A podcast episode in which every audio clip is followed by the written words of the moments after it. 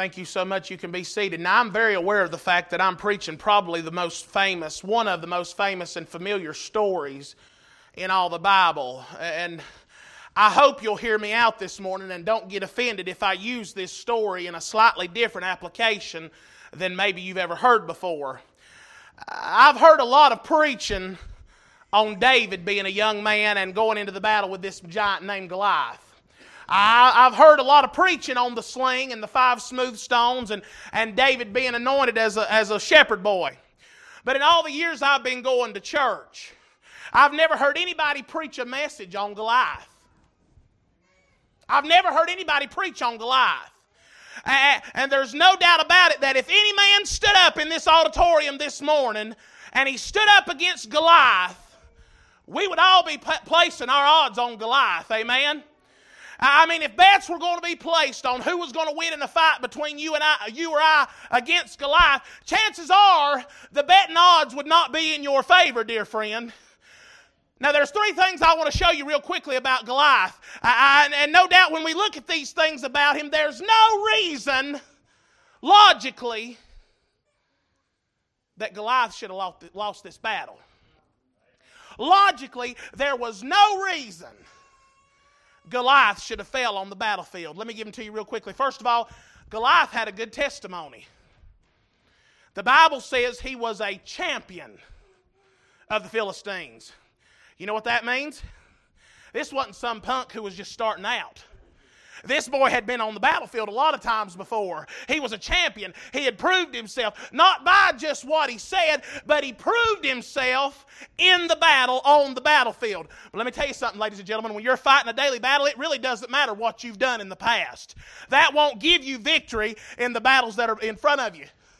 But he had a good testimony, right? Second of all, I'll tell you another reason why the odds would be in Goliath's favor. He was a giant in stature. The Bible says he was six cubits and a span. Now, most commentators can agree, and most of them don't agree on nothing. But most commentators can agree to the fact that Goliath was something like nine feet, nine inches tall. They agree that his armor probably weighed well over 100 pounds. And most, and most commentators believe that Goliath of Gath weighed upwards of 600 pounds. Nine feet, nine inches tall carrying armor that weighed 100 pounds. And he weighed himself in body 600 pounds. Now, I don't have to tell you, ladies and gentlemen, we're talking about a horse. We're talking about a big old boy. But you go to messing with somebody who's nine feet, nine inches tall, and, he, and his armor weighs 100 pounds, and he weighs 600 pounds himself, you're fixing to bite off more than you can chew. I mean, we're talking about a horse. But you think about this you look out onto the battlefield and you see this giant of a man in one corner. I mean, enormous monstrosity of a, of a human. I mean, he looks like he's about half ape, probably had green teeth, foaming at the mouth, meaner than a junkyard dog. I mean, he's got a spear with a spearhead that weighed 15 pounds. I mean, we're talking about a mountain of a man, an enormous human being. And then you look over to the other side of the battlefield and you see David, a little ruddy faced shepherd boy no more than a teenager. And here he is fighting a, fighting a boy, Goliath was, who wasn't even really old enough to be enlisted as a soldier. I mean, he's just a kid. He's just a snot nosed kid. And he's going up against a champion, a nine feet, nine inch tall, 600 pound champion. I mean, we're talking about somebody who was probably five foot five, five foot five, probably weighed 125 pounds soaking wet. And then you look over on the other side of the battlefield, and he's standing against this man named Goliath. And you look at that, and you can't help but think, who in the name of God put this crowd together? Who in their right mind would have stood a kid, a teenager, up against a champion? We have no problem believing whatsoever that Goliath was going to stomp David's guts out and he was going to win that battle. Why? Because of how big he was. The third reason why Goliath should have won this battle was because he was girded with protection. If you'll read the verses of Scripture, you'll find that Goliath had at least six weapons at his disposal. Not only defensive weapons, but offensive weapons as well. So here's David. He's got no helmet. He has no brass on. You know the story that Saul tried to put his armor on him and he refused it.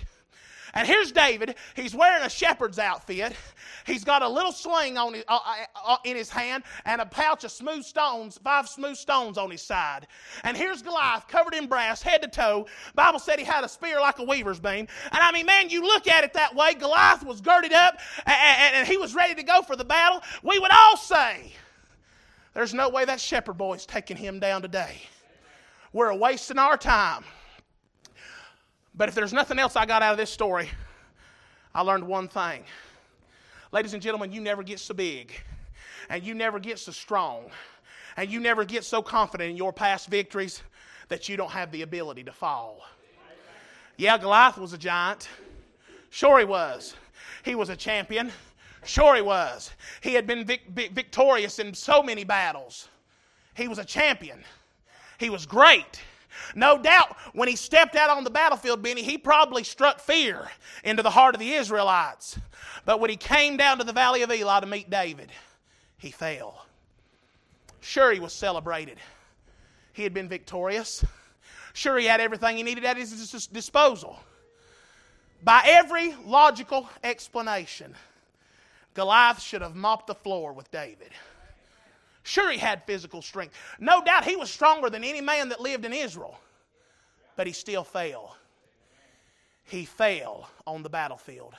So it's with all that in mind tonight, or this morning, I'd like to preach on this subject. You're never so tall that you can't fall. You are never so tall that you cannot fall. Now, please hear me out in the context of the message before you cut me off. I know Goliath was a Philistine. I know that. I know he was a heathen. I know that. But I'd like to look at Goliath in a little bit different light this morning if we could. I'd like to look at Goliath as a type of us. I'd like to look at this battlefield as a type of the Christian life, if I, if I may please. And, I, and honestly, Benny, I preach this with the fear of God in my heart. I, because I don't really care how saved you are. I don't care how much you love God. I don't care how many battles you've won. Inside all of us, ladies and gentlemen, lies the ability to fail God. Every one of us has the capability of falling in the middle of the battlefield and dying in a shame and disgrace. We all have that ability. You don't ever get so tall that you can't fall. I want to show you some reasons from the Bible why I believe Goliath fell. And, dear friend, if we're not careful, these same things can happen to us. I'm talking about good people can fall on the battlefield if we're not careful. Let me give them to you real quickly, and we'll do something else. Number one, I say to you, Goliath fell, first of all, because according to verse number 26, he was uncircumcised. Now, if you'll study circumcision in the Bible, you'll find out that it had everything to do with the flesh. Uh, remember, the Jews had to be circumcised on the eighth day because they were a spiritual seed, right? And Gentiles weren't circumcised. And that was because they were after fleshly things, right? And the Jews were after spiritual things. And the reason why Goliath fell was underneath all that brass, all that armor, all that protection, underneath all of his strength and his muscles and his furiosity, underneath all those weapons, there still lied a body of flesh that was capable of falling on the battlefield. Now, you hear me and you hear me well. Everything that God did for you, ladies and gentlemen, He done on the inside of you. I've got no problem with the new man that lives inside of me, Benny. I've got no problems with him. The Holy Ghost never does, does anything contrary to God, right? Uh, that new man always wants to do the right thing. He always wants to follow God. He always wants to obey the Spirit. He always wants to read the Bible. He always wants to be faithful to church. He always wants to pray. I don't have any problems with that new man, but I've got a problem, man. Ma'am. I'm still living in the body of flesh. Hello, everybody okay? I'm still living in the body of flesh that's just as wicked and just as apt to sin as it was two seconds before I got saved. That's my problem. And you better watch out how you brag and how you run your mouth, sir. I tell you, we're just as wicked, we're just as weak, we're just as frail as we are before we ever got saved. Why? Because we live in flesh. The only thing good about you is what God put in you when you were born again. Somebody say amen right there. But I tell you, I don't ever want to get to a place in my spiritual life where I forget that I'm, I'm in a body of flesh that I still have an old nature. You don't think your flesh is weak? Go down to McDonald's and try to order a salad. Somebody say amen right there. hey, listen. You go down there and smell them Big Macs of cooking and try to order you a fruit cup and a salad. Why? Because your flesh is weak. You still live in a body of flesh. This flesh is flesh. I don't trust this flesh as far as I can pick it up and throw it. But thank God when you get saved, He changes you on the inside, even if it doesn't do anything to the body on the outside. And flesh will still want to do anything and everything that it done before you got saved. But let me tell you something about being saved, sir. You can sin, but you can't live in sin and enjoy it. I'm kind of worried about these super duper people, Richard. Like you was talking about this morning, I'm kind of worried about these super duper people that don't think you can sin after you get saved. My God, they ought to sue their brains for non support, is what they ought to do. Everybody okay? It is possible to sin after you get saved, but you won't enjoy it. God will chastise you and He'll whip you and He'll beat your brains out to either get you right with Him or you're going to fool around long enough and God is going to put you in a premature grave. Amen. Good preaching. But you will not live in sin like you did before you were saved and enjoy it. It's impossible. It cannot happen. But I'll tell you why Goliath fell. He fell because he was flesh. Paul said in Philippians, he said, Put no confidence in the flesh. Paul said in the book of Romans, he said, In me, that is in my flesh, dwelleth no good thing. Flesh is as rotten, ladies and gentlemen, as it's ever been this morning. It's rotten as wicked as it was when God condemned it in the Garden of Eden. You say, Preacher, you don't trust your flesh? I don't trust mine, and I don't trust yours either. I don't trust anybody's flesh. Yes, sir. In our flesh, dear friend, is the ability to mess up. And in our flesh is the ability to even leave God. I don't care how saved you are if you ever yield to the flesh and open the gates of sin in your heart and you let the flesh run wild, your flesh will go crazy and it'll ruin your testimony and it'll ruin your life. I tell you, it pays to stay close to God or your flesh will make you fall on the battlefield. I'll tell you why Goliath fell. He had uncircumcised flesh. Excuse me. Number two, I'll tell you why Goliath fell. He fell because he underestimated his enemy. you see, he thought he had David whooped. I mean, no doubt he was standing there thinking, here comes this little scrawny punk. Matter of fact, in verse 43 and 44, when, when David came out, here's what Goliath said. He said, You little anemic looking punk. He said, The birds of the air are going to eat your flesh today. I'm going to tell you something, ladies and gentlemen. You better watch what you say you may have to eat them words down the road somewhere. He said, Boy, I'll whoop up on you. I'm going to kill you. He got to bragging about what he was going to do and how big of a hero he was going to be and what a champion he was and how the Israelites were going to be the slaves, the slaves of the Philistines. And he was running his mouth because he, that was a product of having confidence in himself. And, and, and he was bragging about everything he was going to do because he had confidence in self. I'm going to tell you why our people are dropping like flies, ladies and gentlemen. It's, it's, we've got to the point that we don't think we need God anymore. Our people are blowing out and dropping out like a bunch of dead flies because we've got to the place where we think we don't need God anymore. Oh, yeah, we've got self sufficient. We've got holier than thou. We've got a few standards. We've got a few convictions. And we think we've got this thing figured out. But I tell you what, ladies and gentlemen, you can look good on the outside, but you can never get away from the fact that you need God, sir. We're absolutely nothing without God. You're no match for the devil. You better watch what you say. You better be real careful because I'm going to tell you the truth, ladies and gentlemen. All of us tied together is no match for the devil. I'll never forget when I was a little. Uh, uh this, this, this, this, this is. This I'm not bragging about this. I'll never forget. I've always been a hoss, Joanne. I, the day I started kindergarten, I weighed 103 pounds. I, I, as a five-year-old. That's two five-year-olds. That's a whole lot of youngin'. I've always been. I've always been a big boy. And, and you know, when you go up through school, you're going to get picked on for being big. And about ah, sixth or seventh grade, you just get you just get tired of it, Benny. You just get tired of it. And so I got to a place, I got to a place in my life, I just soon smack you in the mouth as look at you. And I'll never forget, we had, moved, we had moved off to Hickory. This was, this was when we was in the eighth grade, and there was, there was a little scrawny punk on my school bus who was always on me. Fat boy, where you going, fat boy? What are you doing, fat boy? And I thought to myself, I'm going to kill you and tell your mama and daddy you had chicken pox. I'm going to knock your brains in. Well, he just so happened to live on my street.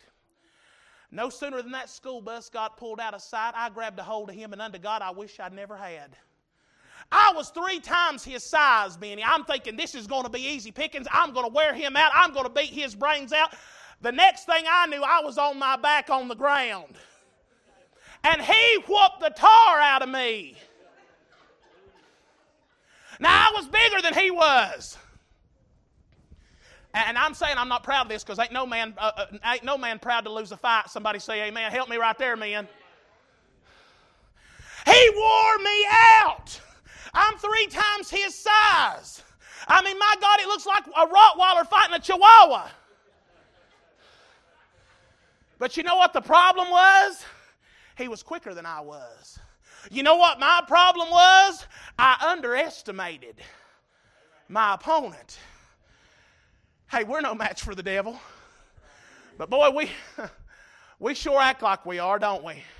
You better not esti- underestimate the enemy. He, the Bible says he's able to transfigure himself into an angel of light. Outside of God, ladies and gentlemen, he's the prince and the power of the air and the rulers of wickedness in high places. I tell you, ladies and gentlemen, the devil can make a fool out of you. Sometimes, I say this with all due respect, but sometimes church people treat the devil like he's a distant cousin. I'm convinced that if the devil had a Facebook page, I think some of you would be his friend on Facebook. I mean, my God, ladies and gentlemen, we got to quit treating the devil like he's a puppy dog and start treating him like he's the enemy.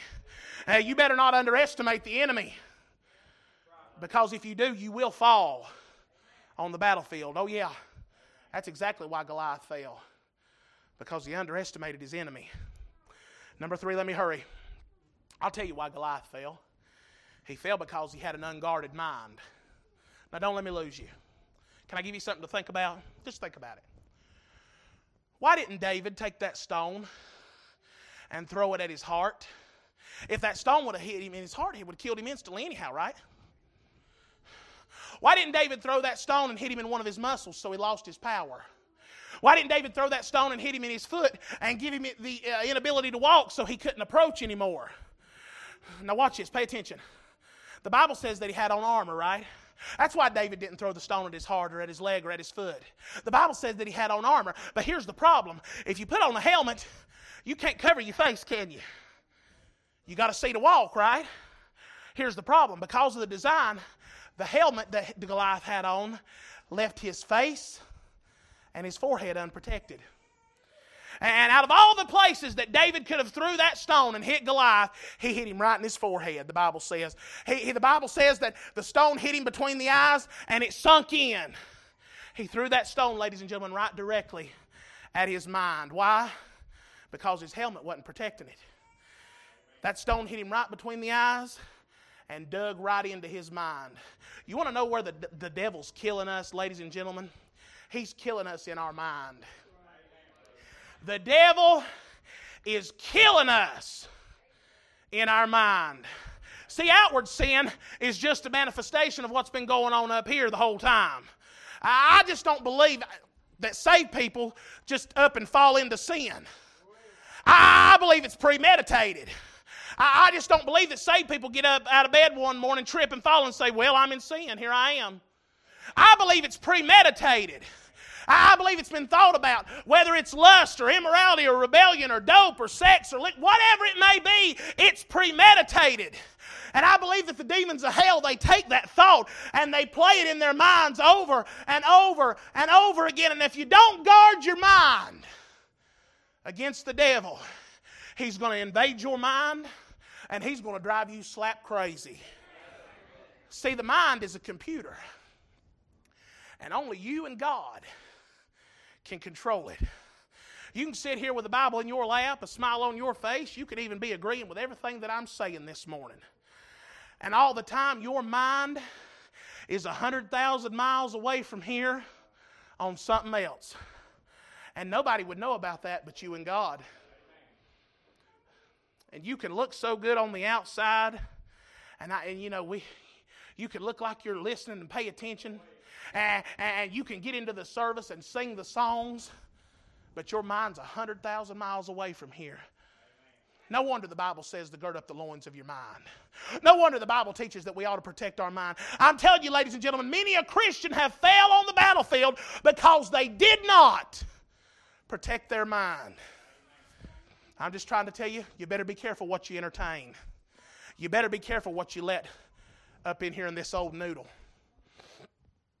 You better be very careful about the thoughts that are more than just a fleeting thought the devil will find a place to slip in and he'll have you thinking about things that you ought not be thinking about. But here's the scary part if you don't deal with that thing, the devil's getting ready to make a fool out of you. If you don't deal with that thought that's been bothering you, and, and if you don't guard your mind, if you don't protect your thought pattern, the devil's getting ready to make a fool out of you. He's getting ready to make a laughing stock out of you. Why? because of an unguarded mind. Oh, yeah, I know why Goliath fell on the battlefield because his mind was unguarded. Number four, everybody okay? Y'all okay? I'll tell you another reason why Goliath fell. He fell because he had an unused sword. Now, let me give you something to think about. Look at verse number 50. The Bible says that David had no sword in his hand, right? Isn't that what your Bible says? Now, the Bible says that the Word of God is quick and powerful and sharper than any two edged sword, right? Everybody okay with that? Anybody know where I'm going with this? Uh, that's the Word of God, ladies and gentlemen. And David didn't have one, but watch this. The Bible says that when Goliath fell to the ground, David didn't have a sword, right? David got on top of Goliath's body. He drew his sword out of his sleeve. Now, I don't know much about going to a sword fight, but I'm going to tell you one thing. If I'm going to a sword fight, you best believe I'm going to have my sword out where I can use it, right? But the Bible says that when David got on top of Goliath, he had to draw his sword out of his sleeve. It was unused, he hadn't touched it. You see, the devil doesn't mind how much you run your mouth and get on the battlefield with him as long as he knows you ain't been in this book. See, David, David knew Goliath didn't even have his sword ready. I mean, he had to he had to draw it out of his enemy's sheath. He knew Goliath hadn't didn't have his sword ready. He knew Goliath hadn't been in the book, so to speak. Do you remember when Jesus went to the wilderness to be tempted? And every time that the, the devil came to Jesus with an issue, Jesus always responded with three words. He always said these three words It is written. Jesus confronted the devil with the Word of God. Now, if it's good enough for Jesus, and bless God, it's good enough for you and I. Somebody say amen right there. You want to know what Jesus was trying to teach us by example? When the enemy comes around and confronts us with an issue, hey, we better know what the Word of God has to say about that issue, ladies and gentlemen. The devil don't have a bit of problem cutting you off at your knees if he knows that you don't know that Bible. And the devil will fight you anywhere, anytime you want to, if he knows that you've not been in the Word of God. Somebody might say, Preacher, I read it, but it don't make no sense. Hey, you read it anyhow. I tell you what the Holy Ghost will do. He's storing that Bible. He's storing the preaching up in the memory banks of your mind. And that's why y'all be faithful to church, by the way. I ain't got time to go there. But I'm moving on. The Holy Ghost is storing that up in your mind. And, and, you don't even realize it subconsciously. But the Holy Ghost is, is using the memory banks of your mind. And when the devil comes around and he starts to tempt you and he starts to confront you and the battles come, the Holy Ghost is going to press rewind in your mind. He's going to go to the verse that you need and he's going to hit play. And because you were faithful to the Word of God, when the battle comes around, God will give you what you need from His Word. I know why Goliath fell. He fell because he had an unused sword. Let me close with this. Two things I want you to know about Goliath. First of all, he's dead. And I've never heard anybody refer to him as a champion. They always remember him as a loser. Right? Nobody remembers that Samson judged Israel for 12 years, or 20 years, excuse me. Nobody remembers Samson that he judged Israel for 20 years. Matter of fact, if you read the, if you read the book of Judges, it's almost an afterthought. And the very, in the very closing uh, verse of the chapter, it's almost like an afterthought. And he judged Israel 20 years. And that's the closing of the chapter. It was almost an afterthought. And Samson done wonderful things while he was a judge of Israel. But in the context, nobody remembers Samson for being a judge. Nobody remembers Samson for having great strength. Anytime Samson is brought up in context, what context is he brought up in? Delilah. Nobody remembers Goliath for being a champion. Everybody remembers Goliath as a loser. And I just want to remind us Christians of something this morning, and I'm talking to me too. I don't care how many battles you've won. If you fall, if you mess up in the last chapter of your life, you're going to be remembered as a loser. I wish it wasn't that way, but it's just a reality. People always remember the negative. You close out the last chapter of your life in failure, if you drop the ball and you fail God, ladies and gentlemen, if you're not careful, you're going to be remembered as a loser. Second of all, let me tell you this about Goliath, and I'm done. Now, this bothers me. The Bible says that when Goliath fell, all of the Philistines fled. Isn't that what your Bible says? You know it's bad enough for you to mess your life up and ruin your testimony. It's bad enough that you do that. That's plenty bad enough, amen. But what's worse than that is there's a whole lot of other people who might get out, and they might get out of the battle because of you. That's why it's so important to have unity in the church. If you got problems, and you've got confusion in the church and it's allowed to run free and it's not dealt with, there's going to be a whole lot of innocent people, Benny, who are going to get out and quit on God because somebody had to run their mouth and cause a problem. Oh, yeah. You're never so tall. You're never so spiritual. You're never so anything. You have the ability in your flesh, in your frailty, in your weakness to fail God. You are never so tall that you can't fall. Let's stand with our heads bowed. I guess this right here is what I'm after, and I'm done. Are we really going to convince ourselves that we're so spiritual that we're unable to fall? I mean, are we really going to lie to ourselves and kid ourselves that it's not possible to fail God? I mean, are we really going to convince ourselves that, that we can't drop the ball, that we can't mess up? I mean, my God, folks, when are we going to get back to the reality that we need God? It's totally possible, ladies and gentlemen, listen to me now. It's totally possible for you to be one decision away from ruining your life. So here's the invitation, and I'm done. Is there anybody who here who'd like to come and say, Lord, by your grace, I don't ever want to fall on the battlefield of this Christian life. I don't want to drop the ball. I don't want to ruin my testimony. I don't want to ruin my life. I don't want to close the last chapter of my life out as a loser. Maybe you've been battling the flesh, sir. Maybe you've not been faithful in your private walk with the Lord. Maybe you've not been faithful in prayer. Maybe you've not been a faithful student of the Word of God.